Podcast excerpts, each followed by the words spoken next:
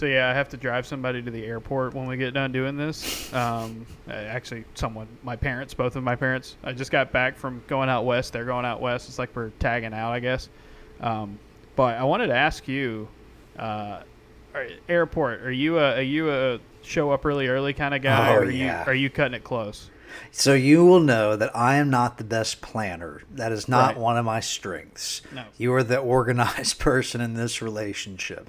However, one thing you might think that I sprint into the airport and just hope that security's not bad and slide through. That would make sense. Right. I because and it's not a great business move because goodness that they're not economical, but the airport bars are so nice. Mm-hmm. You can why not? You know, and it was so convenient to get to the Atlanta airport from Yep. Auburn. Yep. There's really no reason for me to not get there a few hours early, have a couple beverages, just you know, enjoy people watching. Airports are great for that. So Yeah, yeah. definitely pro getting there early, not stressing. I get very irritated with security. Speak, speaking of people watching, that's a place that's fascinating but infuriating. All right. I uh so I we just did our travel episode, but I feel I feel like it's just on the brain right now. But no, I'm with you. Like I like I like getting there early. Um I'm spoiled by the Atlanta airport because you literally can do and eat and see and like hang out what like you can do whatever you know before a trip in Atlanta. Like it's it's pretty it's pretty good dude. And and then when I fly other places I get to the airport early and like oh no this sucks. Like there's nothing here.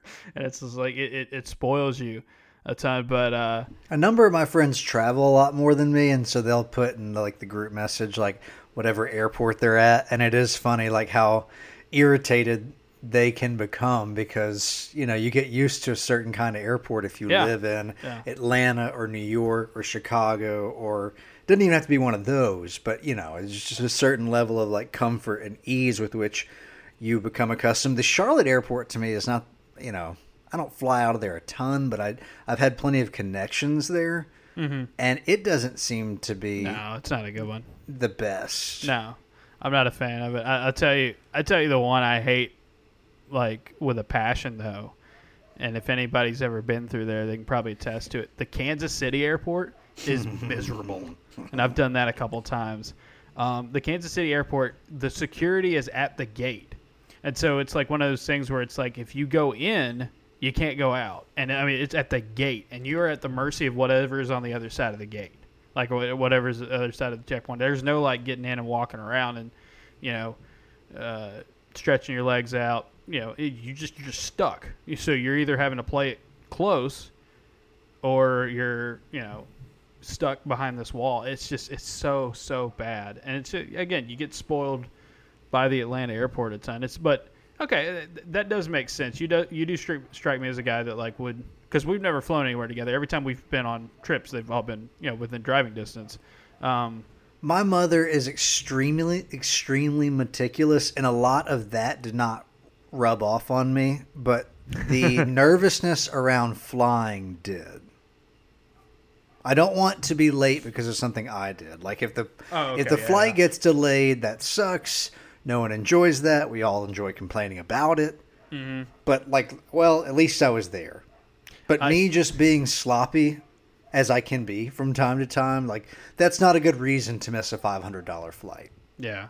Um, so I I go through um, like when you talk about security, I, I have clear. Like this is not an ad, but like I, some of my sports writer friends uh, who travel a lot, like uh, Nicole Auerbach and and some of the national folks, David Ubben, like we're really big on this when I worked at the Athletic, and they were like, um, "You should get it." And it's like super easy, you know. You basically give the government your DNA, and you can go through the airport quicker. That's like basically Which is the a very cool perk of being American. Right. It's just one of those things where it's like you already got it anyway. It's just like like Yeah, I have a cell phone. yeah. It's like I'm I'm good there, but um, so it's great. I, lo- I love like I you know the longest I'll ever be in the Atlanta airport security is like five minutes tops. Like it, I go through I go through there to breeze, um, but coming back from Vegas, um, our flight was so late that not only did they not have clear going, they also didn't have pre-check going, and so I had to like for the first time in years, I was going back through like a commoner. I had to take my shoes off. I had to take my laptop out of my bag. I felt like, Disgusting, isn't it? Ah, it's so bad. It's so bad that we have to do this. Um, but Does uh, it help? I don't know, but uh, okay. Uh, but yeah, I, uh, it's just I don't know. And, and but you you did mention earlier, like living in Auburn, it's like you get to the world's busiest airport in like less than an hour and a half. You're, That is a hilarious statistic. yeah, yeah. it's like not just something that's said, and I get it. There's caveats to it. Most cities have multiple airports. I don't care. It's still funny. It, it's hilarious. We we flew in uh, not too long ago. It's the last thing I'll say about it. it we flew in um, when we were coming back from Vegas, and we flew a red eye back. And so we're on a red eye from Vegas, and I'll admit it, we flew Spirit. It was cheap. It was a holiday weekend. That yeah, I get it. Especially that weekend. Yeah, risk it all, baby. Um, and so we flew a red eye. Get, we landed in Atlanta before 5 a.m. Eastern time. As one Eh, does. and so we have to get back to domestic, you know, baggage claim and all that to, to get our stuff and you know, uh, get on the way back home. And uh, they they put us in the international terminal, like they landed us at a gate at the international terminal and said, "You're gonna have to ride that train all the way back. Like you were going to, you you you have not slept." You, you want to die. It is four in the morning, and you just feel miserable. And it's like you're gonna have to stand on that train and take it all the way down. Um, so that was a, that was a fun little experience. Getting there when nothing is open in the in the airport. Getting there when it's just at that point it's just you and the other people who are who got the really cheap late flights just being miserable together. It's it's one of those You're experiences. all you talk about- cranky. yeah, you talk about people watching. This is just like we're all just in misery with one another, right? You know, it's just. I mean, somebody could somebody could like get mad and stab somebody in front of me on that train and be like, yeah, probably that makes sense. I get But- it. I get it. We're all tired. We're all ready to go. And look, good for the workers. No Mm-hmm. problems for them. However, it does seem like since the pandemic, the airport simply does not stay open as late. Yeah. Which, of course, if you're doing something that involves a late flight, is a bit of a problem, or at least an inconvenience at that. And as an American consumer, I'll say, I don't like being inconvenienced for my treats.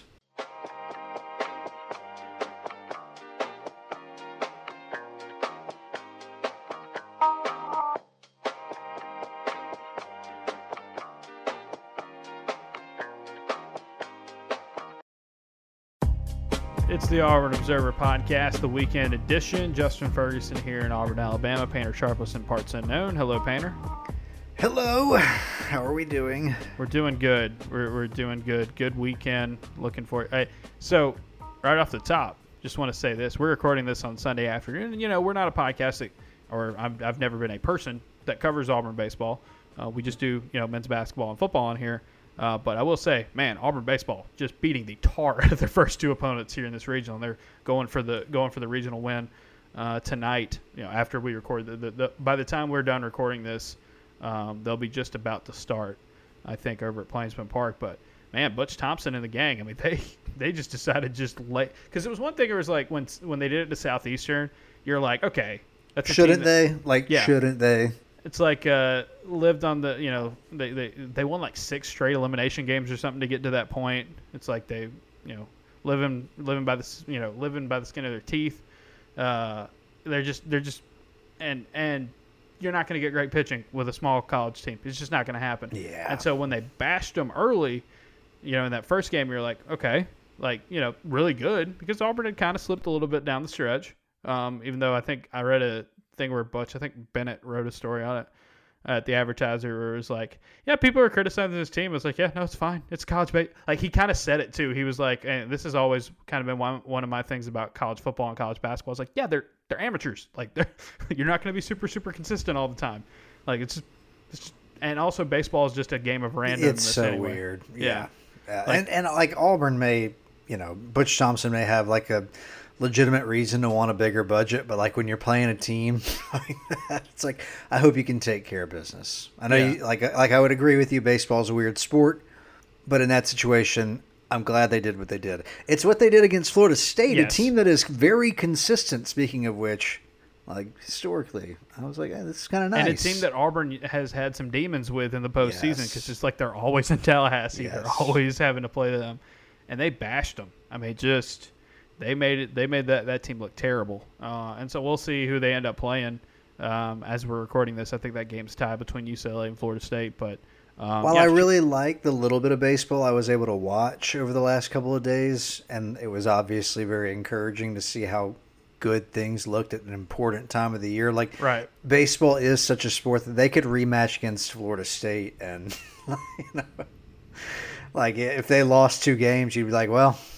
yeah, it's like That's, you uh, just, just kind of smacked. that's them what at we're dealing in.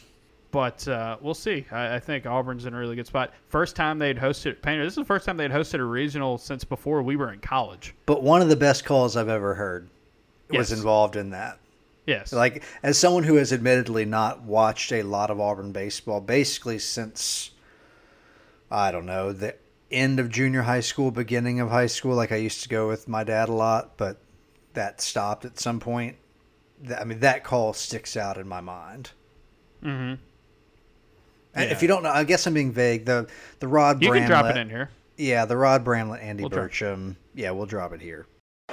Now the one-two pitch. Fastball driven. Deep left center field. That ball is gone. My goodness. Gone. It's gone. It's gone. It's gone. 11 to 9 Auburn. 11 to 9 Auburn. It done it again. David Ross, you have company. Big spot for uh, baseball. Uh, women's golf made it to the final four. Men's golf had a top ten finish nationally this year. Obviously, gymnastics doing really well. Softball, tough way to finish there. There was there were stretches this year where, where softball was looking like they were really um, doing doing a great job. So yeah, just a lot of good vibes around Auburn's uh, Auburn's spring sports. This has been a it's been a good it's been a good little semester here for for Auburn and heading into the summer. It's just the one thing. It's like um, you know Auburn wants to promote itself as an everything school. Hey, there's a lot. I think that we had a question uh, in the mailbag um, over the weekend or on, on Friday about hey, everything's kind e- either things are good for most programs or they're trending up. And I think football is just kind of not only is football the other because it is the behemoth, but it's also you know the one where you did take a step back and there are a lot of question marks. But um, It that is Auburn such an good spot. interesting, yeah, d- interesting dynamic for any athletic director because you want to tout all your programs, but we're all paying attention to the one that gets the most attention and the one that makes the most money. And you wrote about this recently, but you know, Allen Greene stepped out and made that hire, and so he will be judged mostly on that sport. Yeah, and so there uh, er, there's a lot to uh, keep an eye on with uh, with with the uh, with the other sports. Again, like we again we don't cover the them as as closely. Um, I don't, and uh, we don't talk about them a ton on the podcast, but uh, we like to keep an eye on what's going on elsewhere. And obviously Auburn baseball taking the headlines this week. Really cool to see the crowds at Plainsman Park, and just there's a lot of folks in town came into town for a baseball weekend. Again, it's this this is not like some of these places where this happens every year, where you just know you're going to host a regional. So uh, Auburn turning it up, and of course, uh, you know Butch Thompson and, and their goal is to like make this a lot more commonplace. But man, it's hard to be a top 16 team in college baseball. Just like you said, it's it, the randomness of baseball, on top of the fact um, that you know it's just the, SEC is just brutal, and it's going to get even more brutal here in, in the near future. A certain measure of consistency to be appreciated. Who are the best everything schools? The first that come to mind are Stanford, Florida. Wouldn't you put Texas in there? Speaking of a team that's football program is not always crushing it recently, but like I think I feel like I see a fair amount of news randomly here and there about Stanford, Florida, and Texas. Yeah, so there's a thing called the Directors Cup that it's like they add up, um, they like score uh, a team's um, a school like across the board. What are they? What are they the best at? Um, and and like the more the more championships and the farther you go in multiple sports, the better you're at. Um, I think Stanford's won it Stanford won it like twenty something years in a row, and then Texas. You you just mentioned Texas. Texas is the most recent one. Um, I don't know what the standings are right now, but last year, so the 2020-21 year, you had Texas, Stanford, Michigan. I would not throw Michigan in there. North Carolina, Florida, USC, Alabama getting getting a, some love in there as well. Arkansas, Ohio State, and Georgia. This is um, not for this past year, but the year before that. Um, Stanford, Florida, UCLA, North Carolina, Michigan, Texas, and USC are the all-time leaders in top ten finishes. So what you would expect, what you and Stanford obviously, Stanford just dominates a bunch of like lower level sports. Like they, um, pretty much any um, non-revenue sport that Stanford plays, they're very very good at. Like I think they have this dynasty in like, and and some sports that like most teams don't even play either. Like I think they have a dynasty in like rowing and stuff like that. Like I think their field hockey team's really good. They obviously have great golf and soccer programs uh, out there, but uh, yeah, that's what you're kind of getting. Florida, Florida's Florida makes sense. North Carolina, I've always found it interesting. Like Michigan and Texas, I guess Texas does make sense, but Michigan and Michigan especially is like not necessarily a place like weather wise, climate wise that is more appealing than some of these other schools, but they just throw a ton of money at it because one thing the University of Michigan does have is just a ton of cash. But you know, Auburn, I don't know if Auburn plays because one of the criticisms of the Directors Cup is like, well, we don't play this many sports. Like it's going to be tough for us to to catch up. Like, you know, uh, I guess it's a little different for some of these spots. It's like, well, instead of you know, in, instead of playing all these sports, we just play a smaller amount. Like we don't have men's soccer, we don't have field hockey, we don't have lacrosse, we don't have all these all these other things. Whereas the SEC really concentrates on a smaller number compared to the to the average. But you know, we'll we'll see. I think Auburn is trying to pick up some more momentum in those spots, and it'll be interesting to see where it goes. And you were talking about the interesting thing about um, the sports for Auburn right now is that you're either in a situation where you're either things are good or things have the potential to be good. You know, women's basketball being a great example of that. Uh, with what Johnnie Harris is, is trying to build, but I, I think of like um, the coaching change they had recently at swimming and diving and how that used to be a dynasty at Auburn, just the powerhouse uh, program, and they want to get back to that level. Um, and then I also think um, again, not a not a program that is has been down in the dumps by any means. Um, they they have some tough competition, but they do produce national champions and and some really good teams. Um, you know, it seems like every year they have at least an event or an athlete or a team that does well. Um, track and field, Ralph Spry stepping down after being like literally the godfather of the program. So that's going to be a new era uh, coming up soon for Auburn track. So yeah, uh, it, will it, be interesting to see how this because I, I do think though just generally, it just feels like the vibes around the athletic department outside of football feel like good or rising. And um, you know that's hard. That's hard to do. That's not something that a place like Auburn is accustomed to uh, having year in and year out. And I think a lot of that is the consistency we've seen in baseball and, and trying to get back there again in softball, but also just the emergence of basketball and the emphasis they're they're putting on the women's game on that side as well. And and also the golf teams are on a tear recently. Um, they they have really they've really stepped it up. We tennis. want tennis as well. Ten, both tennis teams had really good years. We want a complimentary basketball program, folks. That's what mm-hmm. I'm. That's what I'm interested in. Let's let's get more more going on on both sides of men's and women's basketball. I've said this before, but I do wish that uh, golf would turn into more of an event. Like I feel like the yeah. type of person who would go to golf events like exist at Auburn's campus Oh, for sure. Pre- it's very prevalent. So I don't know why. And like we... match play golf is fun. Like when you watch the NCAA yeah. tournaments, like that match play golf is a is a whole lot of fun. Um, no, yeah, you're talking about the equivalent program in basketball. Look, I'll be honest with you. Um, I cover basketball and football because those are the sports I know uh, the most. I've never really covered baseball, and I barely covered softball for a little while when they were really good. Uh, but I'll be honest, like if the demand was there and the interest was there and they were good enough, like if Auburn if Auburn women's basketball got to a point where they were where where people were really pushing for that coverage and and um, you know Auburn had a had a contender, I would absolutely cover watch because there's some things that the women's game does that I really really enjoy. Um, like most importantly, like my, my if you've heard me rail about this in the past, was like the women's game having four quarters instead of two halves is just the smartest thing. Like, I just don't know why. I just don't know why the men's game's like, nope, we're going to be literally the only basketball league on planet Earth that plays with two halves. It feels like a sticking point. Now they feel like they're doing something edgy. Yeah, it's like, well, now I have to do this. I gotta, I gotta really, I gotta really, uh, I gotta really do this now. But um, yeah. So uh, that was a roundabout way of saying uh, keep it up all the other sports and uh, we will keep an eye on things. It's to see how far this baseball team goes because they are in a really good spot. Like I said, heading into whatever happens I on Sunday night. By the time you listen to this, you will know what happened Yeah. on Sunday night. The commentators continue to get Butch Thompson's name wrong. That's funny. I haven't. I, I I've seen people reference that. It's it's pretty it's pretty good. It's just odd. I don't know. Like he's a very unassuming man. I think he's a very nice guy. So I don't. They just are like, ah, well, if we get his name right, he's he won't care. Yeah, yeah.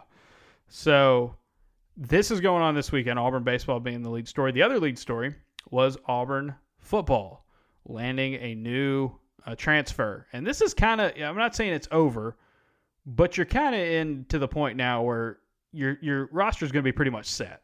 Um, you may get a little bit more here in the month of June, but like guys are already on campus, guys are already, um, you know, we're doing going through workouts, and this month of June is such a big visit weekend thing, and that that a lot of it is going to be 2023 kids, but also it's big for transfers. These last transfers, and so Auburn getting a commitment on Saturday night, uh, and it was it was late Saturday night uh, from Koy Moore, um, who is a transfer wide receiver from LSU, uh, the second uh, transfer Auburn has picked up. Uh, Daz Worsham, obviously, uh, the the Miami wide receiver who just joined the team here recently. Koy Moore uh, is six foot, uh, 190 pounds last season. That's what he was listed at at LSU. Uh, former top 300 prospect, uh, according to 247 Composite, was top 50 wide receiver in his class of 2020 um, from Archbishop Rummel, which, if you know anything about uh, the state of Louisiana, that is a powerhouse in the New Orleans area, one of the best high school programs around. Um, if I remember correctly, I don't want to put I don't want to put words. No, okay. So I was wrong. I was like, is that where Tyrann Mathieu played? No, he played at he played at another school. But uh, Rummel has, uh, has has produced a ton of great football players over the years. Yeah, Kristian Fulton played there. Uh, Ja'Marr Chase, that's who I was thinking of. Ja'Marr Chase played it at uh, at Rummel, um, and uh, a few other former. It looks like they have several NFL players, but Fulton and uh, and Chase were the two big uh, recent ones there. So uh, coming from a good program, obviously at LSU. Interesting case with him. Um, so Koy Moore, uh, he was a freshman in twenty during the 2020 season during the during the COVID year as a true freshman, broke into what was a weird wide receiver room in um, in Baton Rouge. Uh, obviously, with Ja'Marr Chase uh, not playing that season, um, the loss of Justin Jefferson uh, as well. Uh, he was number six on the team uh, that year, uh, but was number yeah he was fourth most catches of anybody on the team, uh, receivers in 2020. Um, t- 22 catches for 177 yards, and then last year, um, he caught three balls in the opener against UCLA for 32 yards. Um, caught two balls for 39 yards against Central Michigan two weeks later. Did not play against Auburn. Didn't record a stat against Mississippi State, and then he ended up falling. He had fallen down the depth chart, and just he entered the transfer portal at the halfway point of the year. He's been in the transfer portal since October. Um, he is a guy that has been in. So like when people ask like, is he going to be eligible? Because you know the thing of like you got to be in by a certain point. Yeah, this dude's been in there for a while, and uh, it was just waiting for uh, the spot to spot to come up for him. He also did a little bit of punt returning. Um, it looked like yeah, he had three punt returns in both seasons, so he's got that a little bit, a little bit of that versatility in the bag. Uh, but Koy Moore, um, just some younger receivers kind of stepped up uh, in 2021 for LSU, and uh, he kind of got pushed down the depth chart a little bit uh, with guys like Jack Bech and Malik Nabers and Brian Thomas. Uh, Deion Smith also uh, getting in the mix there. Um, so Koy Moore looking for a second chance, and he has found it at Auburn. Really interesting pickup. Again, like I tweeted on Saturday night, I think every Auburn fan in the world wanted him to say, hey, "Go get, go get an experienced wide receiver." It's like, well, they tried. They they tried to get uh, some of the bigger name guys, and the bigger name guys ended up going to places where more stable quarterback situations, um, more stable situations. Period as, as programs. So for Auburn, what they ended up doing is they went in and got these guys that were kind of high upside, several years of eligibility left type of players, and Koy Moore fits in that point. Now he has a little bit more. Um, he has a little bit more experience to his name. He obviously has in, the in the fact that he has experience at all, has more experience uh, than uh, Daz Worsham did. But uh, he enters a room at wide receiver where, okay, he's been through two years of playing for an SEC team, a year and a half really. He's he's been through the fire. Uh, he was a guy that was recruited by Joe Brady uh, coming out of LSU, so there's a lot of excitement around him. Blue chip guy. And like Worsham, I think the pitch is for this guy is for Auburn fans. It's like, look, you didn't get the super experienced dude, but um, you know, you get somebody that if he can tap into what made him a blue chip prospect and one that a lot of SEC schools wanted coming out of high school, maybe it's like you're getting a steal here. Maybe it's like you're going back because I think. Correct me if I'm wrong, Painter. I, I would want to know if Auburn got a commitment today from a fresh from an incoming true freshman who was a top 300 player and a top 50 wide receiver and a four star, you'd be like, heck yeah, like that's those are the kind of players you need. So you're getting this a little bit of delayed at this point. It's treated certainly with some excitement. Yes, there's always going to be lingering doubts about why it is it hasn't taken off yet. I think some people would ask what I think is a fair question. And I don't know, do we have any insight on why he remained in the portal for the amount of time that he did. Yeah, I, that's interesting because I guess it was just waiting for the right spot. You know, again, the numbers aren't necessarily going to scream somebody. You're like everyone's going to jump in the portal and just immediately want this dude. Um, but it looked like he he kind of took his time, and and Auburn's going to end up being being the spot for him.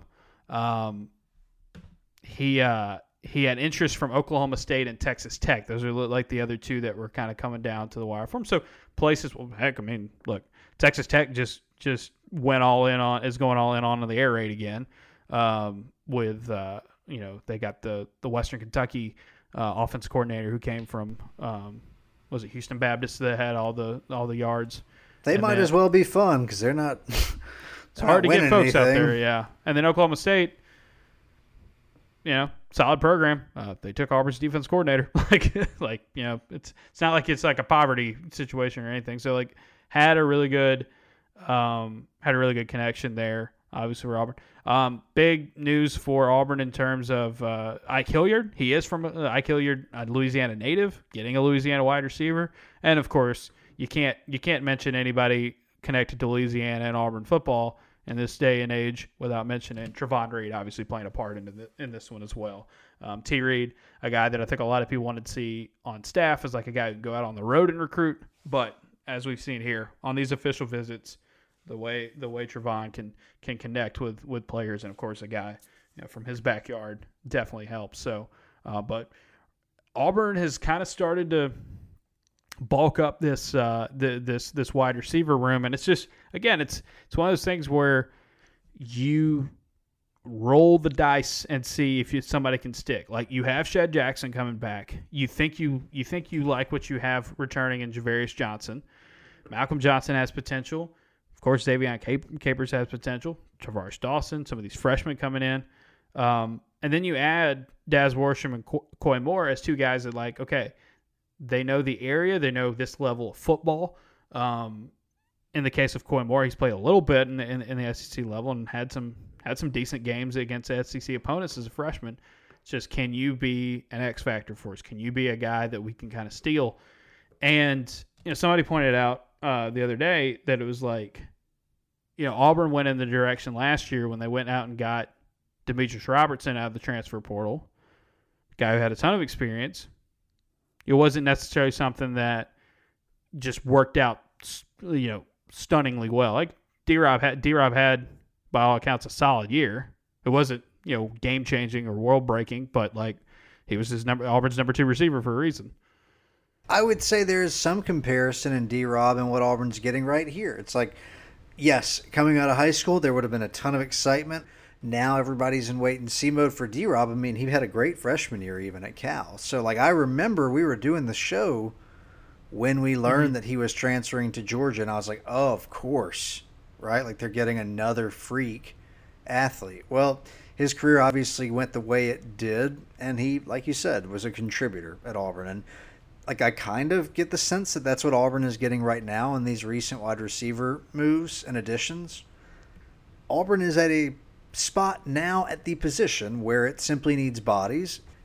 It's there's upside. Like that's if you want to spin positive, maybe that they find a real role and they can find a real way to make the team materially better. Uh, I don't think anyone is expecting these players to flip the fortunes of an offense that has seemingly lots of question marks, but I do think that it's hard to deny a little bit of experience mixed in with what Auburn is bringing back. Like you can start to try to find a way in which the receiver room looks improved from last year, which I think simply starts with catching the football. Which Yeah, Zach, Zach. Calzada, like oddly enough, poor guy. Like he just came off of that team with all the drops, and Yep. it doesn't get a whole lot better, you know, with what statistically he'll be dealing with this season at Like, Auburn. yeah, you, you don't necessarily hate that you lost Kobe Hudson, right?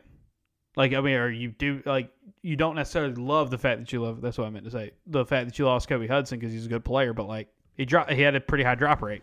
So did D Rob. So like, you know, you have a little bit of consistency there. Ja'Varrius Johnson, statistically, his season did not have a good drop rate. All that was really the Georgia State game. Um, so maybe you just get better from from that angle. And and to his credit, in the games he did play at LSU, Koy Moore, pretty sure-handed when with his opportunity. So that that helps out a lot. Um, Can I? I want to interrupt here because I Yeah, think you're knocking on the door of something that I'm curious about, like on a macro level for Auburn's football season and whatever the expectations are. This feels again like a rebuilding year for Auburn because I know there's a lot of doom and gloom out there. I get it. I'm nervous about the offensive line. I'm nervous about the lack of production that inexperience from the quarterback and receiver rooms. But like if, if Auburn were operating within a vacuum and it won seven, eight, nine games, nine games would be thrilling, right? Like Oh, there yeah. would be some true excitement about what you could do in year three. But Yeah. because of the cloud that hangs over Bryan Harsin going into the season because of his own failings last season, his own program's failings anyway, and then of course all that went into that investigation into him like it doesn't feel like he has the time to get another rebuilding year and so Yeah. if, if the goal were let's have a rebuilding season these players help you if the goal is to save your job and do such a good job that they can't fire you these moves don't seem as meaningful Yeah, so it's a good point because it's like I, I- I think you're one of those. Uh, uh, you can look at it one of two ways, right? I think you could go get these one year rentals, these transfers in the portal that are just going to be around for. And Auburn did last year. Like you know, they, they had Tony Fair and they got by Darius Knighton and they got D Rob and you know they had they had those guys. This year, the only guy who in the portal that they, and they've been busy in the portal, but the only guy they've gotten who fits that mold is Morris Joseph, the defensive lineman, which is a position group where it's like you just needed more depth. You didn't necessarily need dudes that were going to be superstars right now. Um, but when you look at Daz Worsham and Koy Moore and um, Eugene Asante and DJ James, Craig McDonald, um, you're getting guys in the portals, Zach Calzada and Ro- Robby Ashford, the big ones there as well. You're getting guys that have multiple years, and so you can look at it one of two ways. If you get these rentals, it's like okay, do they help? They help you right now? Sure. What happens next? Right? What do you have next? I think the thing for Auburn is, is that everybody knows that this is a building process. We knew that coming in, that Bryan Harsin, this was a multi-year build. This was not going to be a be awesome immediately like a like a Gus Malzahn. It was just wasn't set up to be that way. There was so much he was having to change. And so you're going to have to build up. You and you have to be better recruiting. You have to be better at finishing games. You have to show pride. And so that's the thing this year is I think you get these transfers because you want to show progress, right? You want to have a winning record. You want to be better on offense. You want to be uh, consistent on the defensive end. You want to maybe win more close that, games, right? Like Yeah. that part. down Finish the well in the fourth quarter. It's always going to be tough because of who you draw. Right. But you do that, and it's like, okay, and then we can build off it. This is not just, well, we got there with this one guy, or we got there with these guys that aren't going to be around much longer. And so I think I'm viewing it as the point of, for Bryan Harsin, it's like, yes, we got to make this roster better right now, but we don't want to do it and you know we don't want to short sell our future because we don't want to we don't want to throw that away. What you want to do is you want to bring in young guys that have multiple years of eligibility left. They can impact your team right now. They can help you right now. And it's just like my it's the thing we were talking about with with Moore and Worsham. It's like can, can your first spot didn't it didn't work out for you, right? It was it wasn't the playing time wasn't where you wanted it to be, or in the case of Worsham, not at all. But you were good in high school for a reason, and we think because of the needs we have at the position, and because we're going to be trying so many guys here, maybe we can just can you find a hit out of these guys, and then it's not, oh you got this transfer and now he's gone, and now you're having to reset your roster. You're not, you're not, you know Eric Musselman you know, you're not doing that Arkansas thing, although Arkansas is getting a lot of recruits in this year as freshmen. But, you know, you're not doing that. Instead, it's like you're going to help us build. And so I think that's the thing is like when you're talking about recruiting, with all that Bryan Harsin's gone through in the last several months, and the end of the season, and the investigation, and all that, and you're trying to build a program back up, you got to find people who are going to buy in for this for the haul, right? Because we can all look at this this schedule right now. We can all look at this team and say, well, you need to win X amount of games. This is do or die. And that can be true, but also that's not the end point, right? This is not a situation where it's like you have to hit this goal and then everything's fine after that. It's like, no, this has got to be a build. It's going to be a process. So you got to find in dudes that, that are going to be willing to do that. And so that's why I think you're less likely to sign these rentals. And like, look, if Auburn could have gone out and gotten an awesome wide receiver, like a dude who was a senior and was just wanted one more stop before the NFL, it would have definitely helped him, and it would definitely made him a better team this year. But for but if you're thinking of it long term, which is I think what you have to do when you think of this team, because I think one of two things are going to happen this year. One, you're going to have a season where Auburn takes a step forward and the build continues. You have people buying in, and you're trying to build the program the way you want it to be, and Bryan Harsin can build something consistent and contending for a while. Or this team's going to fall below expectations. We're going to have a rough year, and you might be looking at starting over in the near future, right? Either way, I think you're going to want guys in, in place that are going to be here for a little while. It seems like he's in a really tough spot because I think he's not in a position, his staff's not in a position, given the turmoil of the offseason, to go out and get a superstar type player, or if that even existed in the portal at the positions of need this year, a very good person who suddenly shoots up the depth chart and makes you better immediately, and you know this because that's a hard sell given everything that you just Yeah. went through. All right. So then you go, well, then he needs to do the long haul, which is true. He needs to view this as if he's going to be here for six, eight, ten years.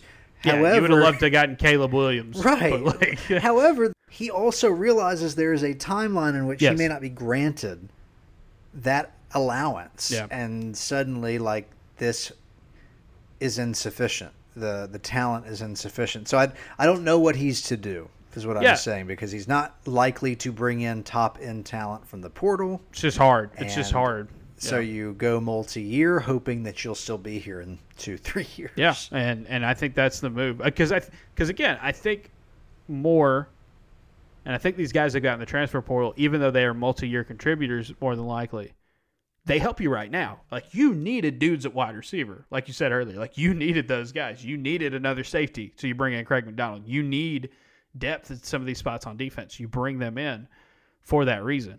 Um, so yeah, it's it's. I think I think Bryan Harsin is operating the way it looks to me that that he's operating like he's going to be here for for more years to come, and he should. Like that's how you should. That's how you should handle it if you're you're a coach in a situation. Um, but also, I don't think he's doing that and just like I think everybody knows in that room in that building and everybody who's involved Auburn football knows they got to be better than they were last year. They know that. They know that they can't have another losing record. Like that would be just really detrimental to everyone's future. Um, It will be a very Homer thing of me to say, but I'll say it anyway because I do think there's a hint of truth to it. Auburn finished the regular season with what? Six six wins? and seven. and it very realistically, very realistically did not. Fell short when it mattered most, but it very realistically could have won nine. Yeah, They definitely should have beaten Mississippi State. As tough a position as they were in on the road with a quarterback who had not started yet in TJ Finley, they were up two scores, and that team is just not very good. They're not. They don't recruit well. Beamer's a good recruiter, but they have not over the last four. So you're saying they should have beaten State. They should have beaten South Carolina. And then you know what? I'm just going to leave Alabama out there as like, hey, they were better than you all year. Yes, they had their problems. You probably overperformed, and you were able to. You flip one. You flip just, one or one or two plays, and Auburn wins that game going away.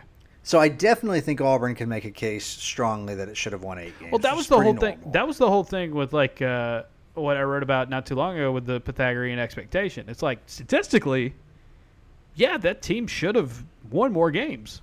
Like which, if you're listening to this and like like clawing at your eyes, going, "Well, they didn't. They didn't do that, Painter." Right. It's true. And it's so true. you can't that's, say that's that because true. they lost all the games, yeah. and a lot yeah. of that did come down to not only execution, but also there was some bad decision making from the coaches in there. So, like, I hear you. If you're like, "Well, it doesn't matter oh, what oh, they could yeah. have done because they didn't win well, eight or nine. I, I, think it's relevant. I think it's relevant to the point that like, no, you can't. You can't say that and forgive what happened last year. I think you say more of this team could have won eight or nine games last season not to forgive what happened, but to say, okay, there's reason why this team could be better this year, right? That like that's the thing. And I know you don't have the same quarterback.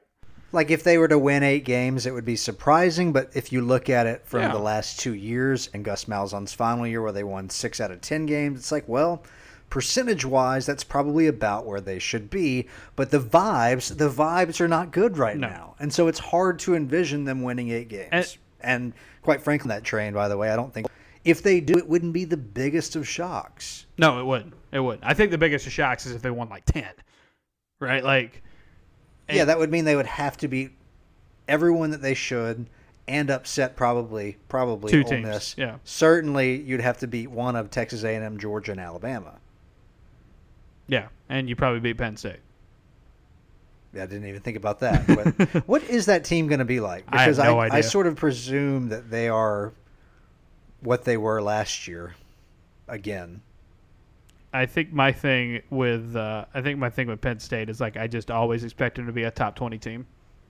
yeah. preseason top 15 top 20 yeah I, it, it's it's those things where like you Bryan Harsin's continuing to build his program and like this is what we need to do to be good right now and this is what we need to do to be good in the future and it's like there's a lot of it that's going to hinge on what they do in the fall i think a lot of the recruiting success is going to hinge on what they do in the fall right and they're and they're making inroads they had a lot of guys on visits this this weekend they made some good they made some good progress with a lot of guys that will that could help them out and give them a recruiting class more like we expect Auburn to be at year in and year out. But I think a lot of it's going to hinge on what happens. And so that's what makes this season so interesting. Is there's going to be 12 Saturdays in the and they know this. Like I'm not saying anything that Bryan Harsin doesn't know. There's going to be 12 Saturdays in the fall that are going to like really hinge a lot about the program. Yeah, actually, one thing you've done, you've been good at pointing out to me is don't hinge Auburn's recruiting on single outcomes of games, and that's going to be true this year. However, I do think the outcomes of games for Auburn will matter than it does most years. If Auburn gets through a halfway I, point I think of it'll the be an season, accumulative. Yeah, if they get the halfway point in the season, there's not a whole lot to buy into. It's going to be like well, there goes. Right, because I think if you're in a point in the middle of the year where Auburn's in a bad spot, the talk is going to be like, are they going to keep this guy? And just just being honest, like I I, don't think Auburn's going to be in that. Well, I'm not saying uh, that. I wouldn't predict Auburn to be in that situation. I don't know where. Like the numbers say Auburn wins like goes like seven and five in the regular season. That's probably it, and that would be progress. But I think it's got to be the right looking seven and five. And I'm not necessarily meaning you got to beat this team. You can't you can't lose to this team. I think it's got to be like can you be seven and five and like with a new quarterback that's not Bo Nix, like do something. Can you cross the fifty a few buying. times in Athens? Right. Like, how about we do that? That would be a nice place to be. I don't expect you to beat. I don't expect you to beat the national champions in Athens. I simply expect you to score a couple of touchdowns, and that, of course, involves crossing the fifty. By the way, um, this is, I guess this is not completely random, but um, we were talking about depth a moment ago. Uh, I mentioned depth. Uh, and eagle-eyed uh, Jason Caldwell pointing out on Twitter this weekend. Uh, it's like the teams, the the position groups are having their like team dinners, like where they all get together at the coach's house. So uh, Jason pointing out that uh, Joko Willis with the edges makes a lot of sense. Makes a ton of sense. Um, and a move that I thought Auburn probably could have made in the spring, or w- probably would have made in the spring. They decided not to, but it makes a lot of sense for where where they are right now. So keep an eye on Joko because Did he have the they best need somebody there, the and he can definitely do that. Yes, the LSU one on the kick return. yeah. Yeah. just I don't know how that knocked the taste translates on a of the guy's play to mouth. play basis, but if you're looking for singular pop, my man seems to have it. Mm. Auburn, by the way, according to my count, has 79 scholarship players. Um, so they have rebuilt that roster pretty nicely. Um, still room for more, obviously, but uh, we'll see. They're they're in a they're in a much better for a team that lost a ton this offseason, They they've plugged in pretty well, I think, in terms of pure numbers game. All right, um, we've got some stuff to talk about with basketball and some SEC discussion, some stuff that happened this past week. Before we do that, uh, want to appreciate. I want to appreciate. Want to thank everybody for listening uh, to the to the podcast. Um, thank you for tuning in. Uh, we appreciate every single one of you. That's what I meant to say. Um, you, if you like us and you want more of us, uh, and you're listening to this for free, you can subscribe to the Auburn Observer for six dollars a month or sixty dollars a year. Get you every newsletter we do. There's three newsletters a week, two podcasts. So you listen to this one for free, but you get twice as much of the podcast if you subscribe. Uh, our premium podcast usually comes out on Thursdays. Uh, and they've been a lot of fun here in the off season. We're hoping to get some more guests on and rotate them on because you guys really enjoy those episodes, and we do too. Those are usually the most fun ones we have to do. Um, so subscribe to the Observer. Like I said, six dollars a month or six dollars a year. You can also sign up for a free trial. Check us out for seven days. Get the newsletter sent to your inbox. Check them all out and uh, see if you want to hang on board. Uh, just a lot of uh, a lot of stuff on Auburn football and men's basketball you will find on the website auburnobserver.com. There is also a way you can help us out with no money down. Painter, tell them how they can do it. Rate, review, subscribe. Maybe you're in the car at a stoplight. Maybe you're at work. You're shuffling through your podcast. Look, just search on the Apple Podcast, Auburn Observer, and scroll, with the little five star button. You know, tappy tap tap. I love this podcast because, and then uh, obviously mash the subscribe button, which you've probably already done. That part I'm sure you've already done, of course. So, you know, this is very simple. It takes like 20 seconds, and we love you for it, folks. We love it. We got a few because we haven't done this in a minute. Let us read our um, our new reviews, our new five star reviews. Uh, from Reese's Pieces eight says Blackerby sent me. Shout out to Zach. Uh, I showed up for the Inner Circle Thursday podcast, and I look forward to reading the newsletters. The atmospheric views and observations made by Justin are complemented by the emotionally driven yet somehow not too unrealistic fan led fantasies of Painter, which face it, it is life as an Auburn fan. Keep it up, guys. You and Bruce Pearl get me through being in an office full of Tennessee, Bama, and Georgia. Woo! You are in. What did, well, what did the Tennessee people say? what are they doing? What's going on there? Uh, I don't feel like they Talking can about baseball right now? Is that, is Yeah, okay. Because it's always like if it, someone comes at me real excited about baseball, it's like, whoa, easy guy. Like, I support my Yeah. team as well, but I let's be realistic about how much this moves the needle. Like as as an Auburn baseball fan, and there's probably some people listening to this that don't take kindly to those words because some of y'all are extremely loyal. But like in terms of the online discourse, I got to say, pulling out the we're good at baseball. I'm looking at you, Mississippi State and Arkansas. A lot of times feels to me like the athletic directors who's floundering and looking for a foothold to keep his job is like, look at our grades. Uh, Jam five six two two says I listened to the instructions. Something nice about Painter. That's perfect. 100%. Like if there were 80 of those, we'd be good. This is from Nova Matt. And he says, "Do you like excellent podcasts? Their early work was a little too new wave for my taste, but when the Auburn Observer came out in 2020, I think they came into their own sound, commercial, eh, commercially and artistically. The whole podcast has a clear, crisp sound and a new sheen of consummate professionalism that really gives the episodes a big boost. Painter has be, been compared to Anthony Jeselnik, but I think he has a far more, much more bitter and cynical sense of humor. Their undisputed masterpiece is episode 146, Coronation. Most people probably didn't listen to it more than once, but they should because it's not just about the pleasures of conformity and the importance of trends. It's also a personal statement about Justin and Painter themselves. That was the podcast after Auburn won the SEC. Has been our. That was a fun one. I remember that. As average I'm emotionally moved by the amount of detail that went into that. Yeah, a lot of good ones. Uh, so yeah, give us a, give us five stars. Say something nice to us uh, on, on Twitter or on Twitter on, on Apple Podcast reviews. can do it on Twitter, Uh, there too, is a I review. love- There is a. I, I don't know if Painter has seen it, seen it yet. We did get it. We did get a review that wasn't five stars. That was kind of funny when I. When I Sometimes it. it's I fair. like- Like, you know, you read stuff and you go, oh, well, the criticism, what are you the, going to do? the criticisms of that one, the criticisms of that one are like, yeah, yeah. What are you going to do? it's like, it's like, yeah, well, I can see why someone might not like that. Yeah, uh, you But, got, hey, I, we, we- do hey, appreciate. hey, we appreciate Yeah, it no, We do, appre- Yeah. and that means you listened. Absolutely. And uh, Yeah. as our guy Trinidad listened James at one said, point. "Oh well, you listen." Also, uh, shout out to our friends at Homefield Apparel, homefieldapparel.com, the place to get premium collegiate apparel, the best stuff, the best logos, the best designs. Big News Saturday's been killing it. They had Arizona State and Arizona recently. The Arizona stuff looks stellar. But if you're listening to this podcast, you're probably an Auburn fan. Um, so you're going to want to suit up with your Auburn stuff. I'm telling you, this time of year, a home field T-shirt's the best way to combat the heat. It's it's it's it's uh it's got good. It holds up well. You know, it's not it's not a it's not a cheap feeling T-shirt. You definitely feel the softness, but it's not going to choke you. You know, it's not going to keep you weighed down in the heat. Um, so there's a lot of good Auburn designs. there. There's really good Auburn baseball design if you want to pick up on the on Butch Thompson and the gang's uh, uh, trend right now. Uh, you can uh, you can buy the a very nice orange Auburn baseball script design that's really really cool. A lot of cool Auburn basketball designs as well, including uh, the peacock shirts uh, inspired by our buddies over at College and Mag. If you want to get in early on sweatshirts and hoodies, you can do that as well.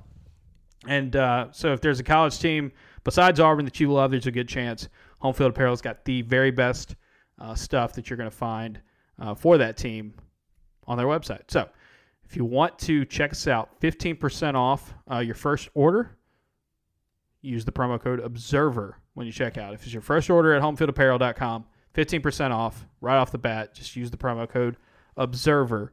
And uh, yeah, tell them tell them that uh, that Ferg and Painter sent you. All right. So the SEC uh, meetings, spring meetings, even though it's the dead of summer, it feels like now. SEC spring meetings were in Destin last week.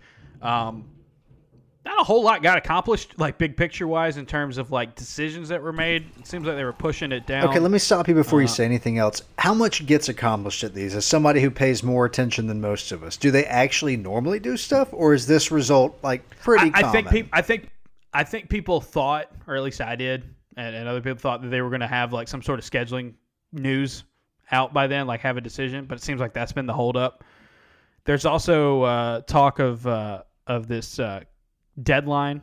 Uh, they want to um, they want to push up that uh, inter- interconference transfer. Like right now, you have to be in by February 1st to be an interconference transfer. Okay, so we all want to talk about doing it in Who's May. holding this up for? Because you wrote about it in the mailbag about some broke programs that are trying to hold us all back from the beautiful, perfect pods. So the scheduling, yeah. So so the three six six model, as we've talked about with scheduling, is the ideal model. Um, and we've talked about it uh, this time. We did a premium podcast not too long ago where we ran through some options there. But basically, the three six six is this: Auburn, uh, uh, the SEC is about to have sixteen teams in it, right? Go to a nine game conference schedule. You play three permanent teams every year, uh, and then the um, remaining twelve you do six and six. Um, and you split them up that way. That way, you play everybody within two years, and you play at everybody's stadium within four, at the very least. Um, that's the model everybody really likes. Nine game schedule. The upper half of the SEC likes that idea because the upper half of the SEC has rivalries they want to protect. Now, the other model is the SEC stays at eight games Well, with their eight game schedule. Exactly. What they do is one permanent rival and then seven and seven. Same kind of thought process in the rotation. You do play everybody every other year, but you have less uh, permanent rivals. You have less games. The bottom half of the SEC likes this proposal, and this is where the hangup has been, reportedly. Um, so here's the here's the bottom line. If the way this schedule is about to be, if you want to see Auburn play Alabama every year, and you want them to see play want to see them play Georgia every year, you ne- you need for the three six six to land. This needs to be a nine game schedule. Otherwise, you're just going to get the Iron Bowl every year, and the Georgia game no longer becomes an annual game. Now, I know Auburn has not had the best of luck against Georgia recently, but that is a rivalry. It's the Deep South's oldest rivalry. It's one of the longest played football games in, in the country. I don't think you want to get rid It's of also going to get played I- like regardless of what Auburn wants because it probably makes a lot of money. And so Yeah. I would imagine that even if Auburn fans didn't want to do it, and I think that they do, you're going to get it. Yeah. You you would definitely want it. But it's only going to happen if they go to a nine game schedule. If they stay at an eight game schedule, you're probably just keeping the Iron Bowl. This also affects a lot of other teams. We talked about the upper half of the SEC wanting this. Okay. Auburn and Georgia. Let's think about it from Georgia's perspective. Okay. Does Georgia want to play Auburn every year? They want to play Florida every year for sure. Can't keep both in an eight games format the way this the way the way this has been And and, and Alabama. you have Alabama would love to play Tennessee every yeah, year. They would well, love to continue to I'm beat sure, their eyes I'm out. Sure that they would. And this is why I think and that we'll get and that's a historic. I think we'll get the pods because of what you just mentioned, or well, actually, I kind of mentioned it by forcing it in there. The money is it's more interesting if these teams play each other and they keep those rivalries intact, and it's good for advertising if there are more good games. And, and like that, and I'm basing this off of just nothing except money. But that's why I think that the better system may actually win out this time because it's it's better Yeah. for the people who are aligned and making money. the schools that are pushing back on it and kind of holding this up seem to be the programs that are in the bottom half of the SEC. And here's why: they don't want to go to non-conference games because it's harder for them to make a bowl to win those six games if they have to play a ninth conference game instead of taking it easy and playing, you know, four non-conference games that are automatic wins. Or say probably three that are automatic wins. You take away one of them more than likely if you go to a nine-game schedule. That's been the hangout um, it would be really tough to see the conference go in that direction because, and I don't know if they're these teams are for sure the ones doing it, but like for the Missouris and the Arkansas and the Mississippi States and the South Carolinas of the world hanging it up, like that would be really tough. Like no more Auburn, Georgia every year, no more Alabama, Tennessee every year. You think about, you know, what rivalry? Like, think about it this way: Texas, Oklahoma. One of the things about Texas coming into the league is like, oh, you get that. Texas, Texas A&M. Yeah, Texas, Texas A&M. You get it every year because they'd be a permanent rival. One would think. Okay, well, you can't have Texas, Oklahoma, and Texas, Texas A&M if you go just to one. I just can't. This is such a clearly inferior way of doing it on the behest of teams that don't make the money. That's why I have a hard time yeah. believing they'll ultimately win whatever is happening in these conversations behind closed doors.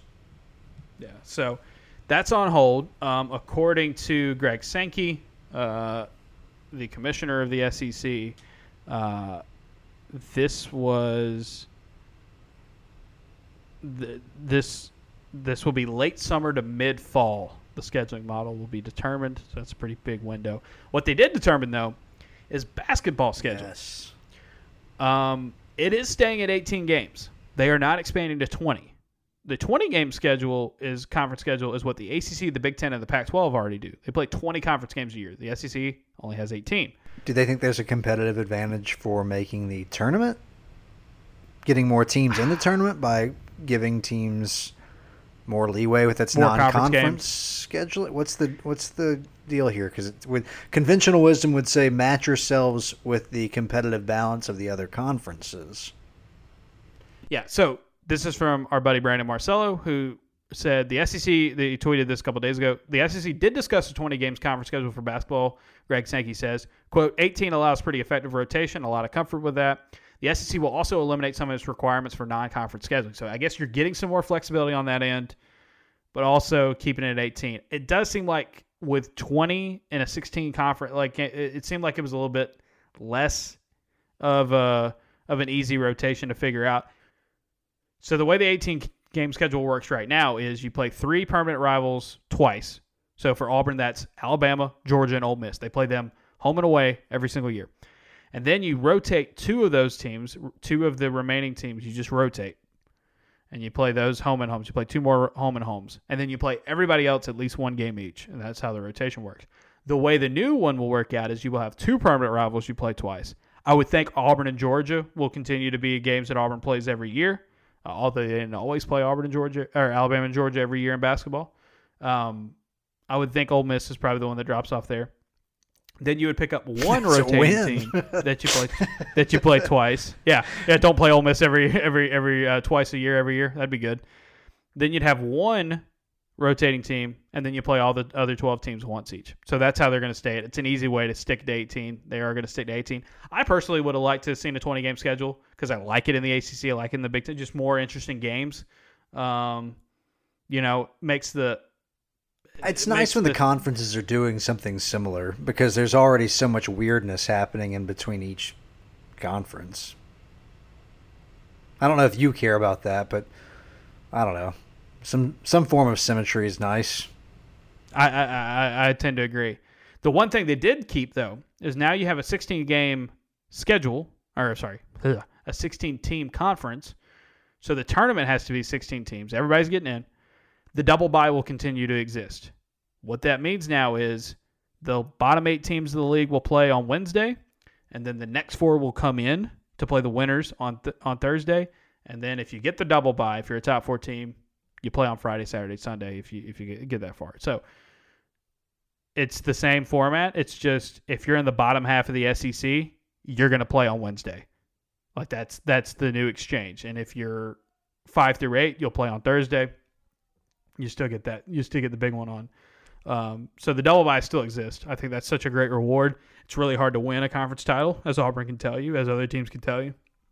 Getting that double bye, even though it didn't help Auburn out this year, uh, this past season, because Texas A&M was on fire and they had a not not a great game. Annoying team to lose to. Annoying team to Right. lose to.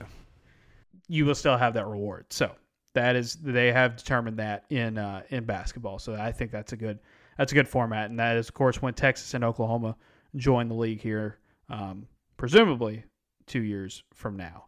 Uh, finally, before we go, um, some basketball news. We talked about this on the premium pod that we thought this was going to happen, um, and that's where all the winds was, were blowing towards. But Allen Flanigan uh, pulling out of the NBA draft, coming back for another year. It should be noted that As- he had enough of a expected. performance and I feel like people were kind of like, wait a minute.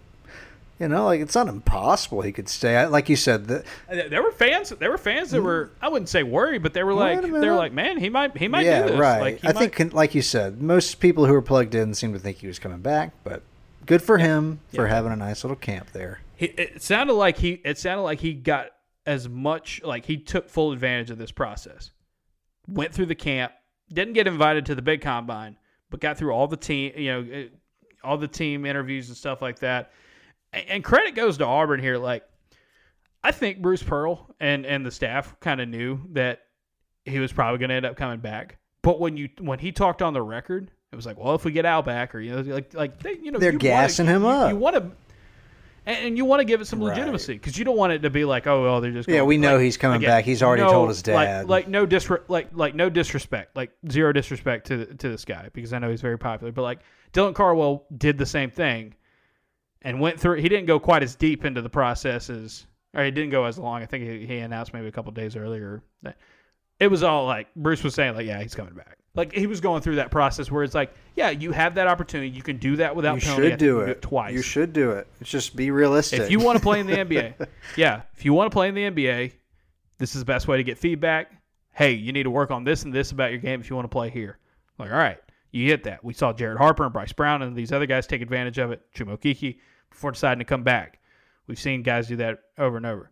Allen, being the age that he is and being the kind of physical player he is, I think it's just kind of pushed to to a little bit. But it's huge for Auburn, obviously, because you didn't get, uh, you know, you, you didn't get that big, you know, wing in the portal. You didn't get, you know, the the the additional five star that you could have gotten. He ends up going to Tennessee. Uh, so when you miss out on Julian Phillips, you you lose um, Devin Cambridge, who is going to go get more playing time at Arizona State. Your wing is huge at this point. You have Chance Westry coming in, but you don't want to have to rely on Chance Westry alone. You don't want to rely on Chris Moore alone. Like you, you- would love to bring back another guy. Now, I think if he would have left, Auburn would have probably, you know, kind of moved things around in the uh, and, and tried to you know push in the portal. But it didn't seem like Auburn was going to be in a situation where they could say, "Hey, we're going to offer you this many minutes a game," or so. It's going to be hard to do that because they have so much depth. So it looks like they're rolling with the guys that they've got, and Allen's such a big piece of that. And, and, and Painter, we've talked about it before. You're a big Allen Allen Flanigan guy um, and a believer in him, and it's just like, yeah, he did not come back from injury um, super well on the offensive side. Now, defensively, I thought he still held his own on defense. Team wise, if you look at some of the advanced numbers, Auburn was a better, re- a much better rebounding team when he was on the floor. I think he brings some of that. His ability to rebound down was pretty, pretty impressive, and of course, that was something that Devin did a good job with uh, last year. I think in the case of, of Allen, it's just with the amount of talent they have in the front court, the new guys they got in the front court and the depth there, the experience they have in the back court coming back. I don't think you need Allen Flanigan to average 20, 20 a night for him to be worth it, right? I think he just needs to be a really good, consistent starter and tap into what made him such a good player his sophomore year and one that where people looked at him heading into his junior year as like that guy is an all SEC player. He's got if he can just be that again, if he can be sophomore Allen Flanigan again, less turnovers probably because he's not going to have the ball in his hands quite as often because they have actual point guards on the roster now. That's all you got to do, and and do that, rebound, play great defense, and go to the league or you know get a shot to play professional ball. Like that's that's exactly what you'd want from Allen. You read through some of the things that he does well, and I could only muster up in response. Well, those are all the most unsexy things you could possibly be good at. So yeah, like last year he did not shoot well. His right. offensive game was rough. And look, it, it was bad. His defensive like, offensive game good, was not. I didn't expect him to come back from the injury and be exactly the same, but I felt like at times on offense he felt unsure of himself. That may be unfair to say. I don't know because I'm not in Allen's head, but I will say, like, there's no doubt based on the numbers you were able to read. Like, defensively, the rebounding, was still there. Offensively, I think be encouraged by what it was and he did at this combine and how much time he spent, or not at the combine, but I believe you follow what I'm saying here. Uh, these workouts were good for him. And uh, the positive spin is he makes your team objectively better and perhaps is a difference maker in a single elimination tournament. Uh, if you want to go with the floor instead of the ceiling, then like you have a four-year player on your team that is going to be one of the probably top 20 players in the league almost no matter what. Mm-hmm. Is that fair, or is that over aggressive given what we saw last season? I, I think if he, I think if he's fully healthy and comes back to like he was, what he was, I think he'd be a top 20 player in this league. Absolutely. I think his brand of like, I mean, you think about his some of his sophomore year and I mean, he had some good games. He had a couple good games this past year, like that A and M game. I thought he he really did. he hit on. free throws uh, in the Kentucky game or the Alabama game? Alabama, which sealed it against Alabama. Yeah. I, I go back to his sophomore year and how like, um, or is it was it sophomore? Or his freshman year. Um, like he he has single handedly won some games. Well, maybe not single handedly. It's, it's sure, always sure. tough to say in basketball, but like his play. Tennessee game so his much. sophomore year is the one I think of. Allen. It's like, oh Yes, my god, that- if this is what we're yeah, to get out of him regularly. Sign me up. Yeah, the home game against uh, Kentucky, his his uh, his sophomore year, he scores twenty one that game and goes a perfect eight of eight from the line. They couldn't stay in front of him. Auburn wins at home over over Kentucky. There's some games like that where you're just like, all right, like he's he's got it, man. Like he he can do it, and it's just tapping back into that.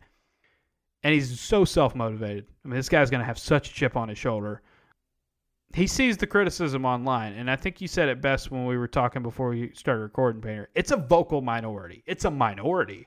It's a vocal minority uh, of people that are like, "Oh, Allen, you know, we're better off without him." It's a very, very funny take to have. Yeah, and like he was like, like- and I think Allen tweeted recently, like, "Yeah, get, keep that same energy." Like, all right, you know, if you if you think I'm a bust and like, you know, If you were coming at it at a different tone and we're like, well, he underachieved last season, or I, he had high expect, I had high expectations for him personally. He didn't meet my own personal expectations. That is not what these people are saying. These people are attributing like, bad basketball sucks, to he, him. He shouldn't be out and- there. He's only out there because of his dad, and Okay, like, well, very, very No. good, sir. Thank you. yeah, no, I, good for Al for him going through that process, and uh, I think you're going to see a really highly motivated Al. You know, the funny thing, I'm looking at I'm looking at KenPom right now. Um, his sophomore year, Allen Flanigan's sophomore season, the comparisons, stat comparisons uh, that they have on KenPom player comparisons, Uh, of the ten on here, nine of them were NBA draft draft picks. Uh, and then you've got dudes like Spencer Dinwiddie, Sindarius Thornwell, DeAndre Bembry, uh, Malachi Richardson, Alonzo Trier. Like, you know, guys, uh, Marcus George is not like guys who aren't necessarily household names, but like get into the league from where you were as a. Let as me a- make a as much money as Spencer did. Let me make that. Let Yeah. me make that kind of money. Probably don't put it all. Probably don't put it all in. Uh, you know, probably don't put it all in. Uh, uh, crypto well, hindsight's twenty twenty. Who could have seen that coming? Yeah. So, uh, but uh, Allen Flanigan coming back. Uh, we'll probably have some more on it here in the near future. It's just I there's a lot to like about the potential of a senior season Allen Flanigan. I think him and Jaylin Williams. Um, I think you're going to see a lot of the value of having veteran leadership at some key spots and guys that have been been through the grind and have worked their way to the spots that they are now. I'm I'm hanging Also- off the cliff of or dying on the hill, whatever the I just made up a phrase. yeah, sure. Hanging off the whatever. Uh, that Auburn will not be as good of a team as next year, but if healthy, is a better tournament team next year. Like it's, I could see. you know. I think that's the argument. Is yeah, I- lo- they're more versatile. yeah, They're more versatile and they're deeper. and that experience They might not be as talented. Man, it just, you know, I like I wanted to pull my hair out at times with those guards, but they also won us a lot of games. So it's Yep. like a double edged sword, of course. Also, before we go, if any of you are looking for some early Christmas presents, Auburn playing at USC in Los Angeles, December 18th, one week before Christmas. I believe that is a Sunday. Um, Are you going? and they're going to play. They're going to play UW. They're going to play Washington on that same trip. So, before after, we'll we'll see. Uh, probably before, but I like um, to I like the, to imagine you going to all the away games this year, just Yeah, bawling I- out. go ahead, go, uh, folks. Folks, subscribe to the Observer. Um, tell your friends. Get if we get enough donations, I'll try to go to you the us Ferg's just like, yep, getting these I tried- Capital One I points, about going- baby. Those of you who listened last year, those of you who listened to the podcast last year, remember me talking remembers me talking about going to the Bahamas. And look, I was in deep in the planning stages for it, and then um, The man got in the way. Thanksgiving, uh, I have a uh, uh, I have a I have a sibling of mine who lives very far away and only comes around, um, you know, uh, in very rare uh, times, just because of where they live. And uh, so when they were coming in for, for Thanksgiving, I was like, well, I need to I need to stay here for Thanksgiving. Um, so This this we'll just see. says We- how much I love you. I could have been, I could have been not here, in case you were wondering. But if yeah, if if if if you guys continue to tell your friends and and let's drive up these subscriptions, who knows? I might make a little West Coast swing next year. I'd love to. I would love to have that opportunity. The sun has been great in parts see. unknown, folks. We absolutely love it. By the way, I've been at the pool. It's warm, not hot. You know what I'm saying? Big distinction. It's hot Yeah, here. it's time. It's- it's- you guys it's are going to be hot hot. until the end of October. Tough scenes. Tough scenes. Yep.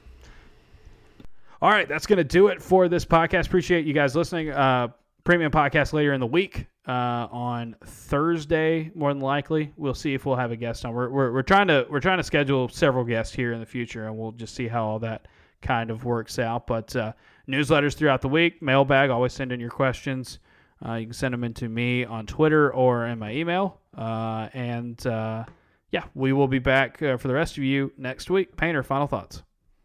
Which team opened the 1980s by winning four consecutive Stanley Cup titles? A. The Edmonton Oilers. B. The Montreal Canadiens. C. The New York Islanders. Or D. Boston Bruins. Okay, so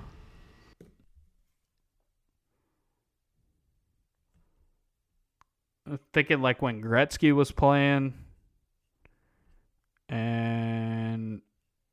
at that point in time, Gretzky hadn't played for the Kings yet. I don't think so. I'm gonna say I'm gonna say the Islanders.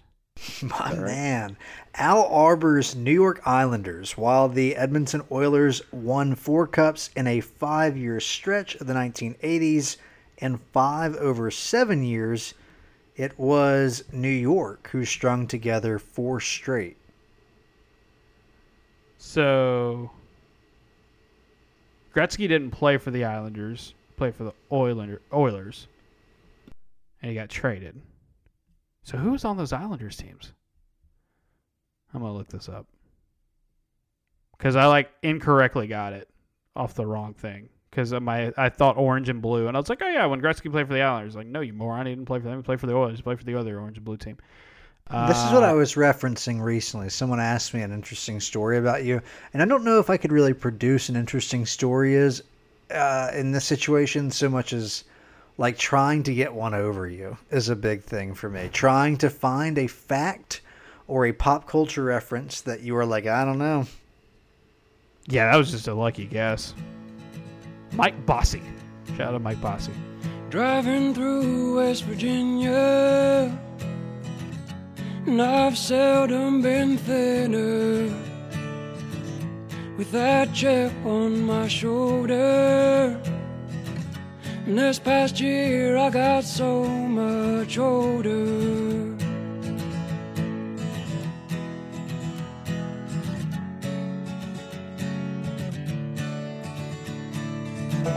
Looking back over my life, spent the most of it tongue tied. I wish I'd had more time listening to you speak your mind. Now I'm thinking about it every day on my mind, a typical way.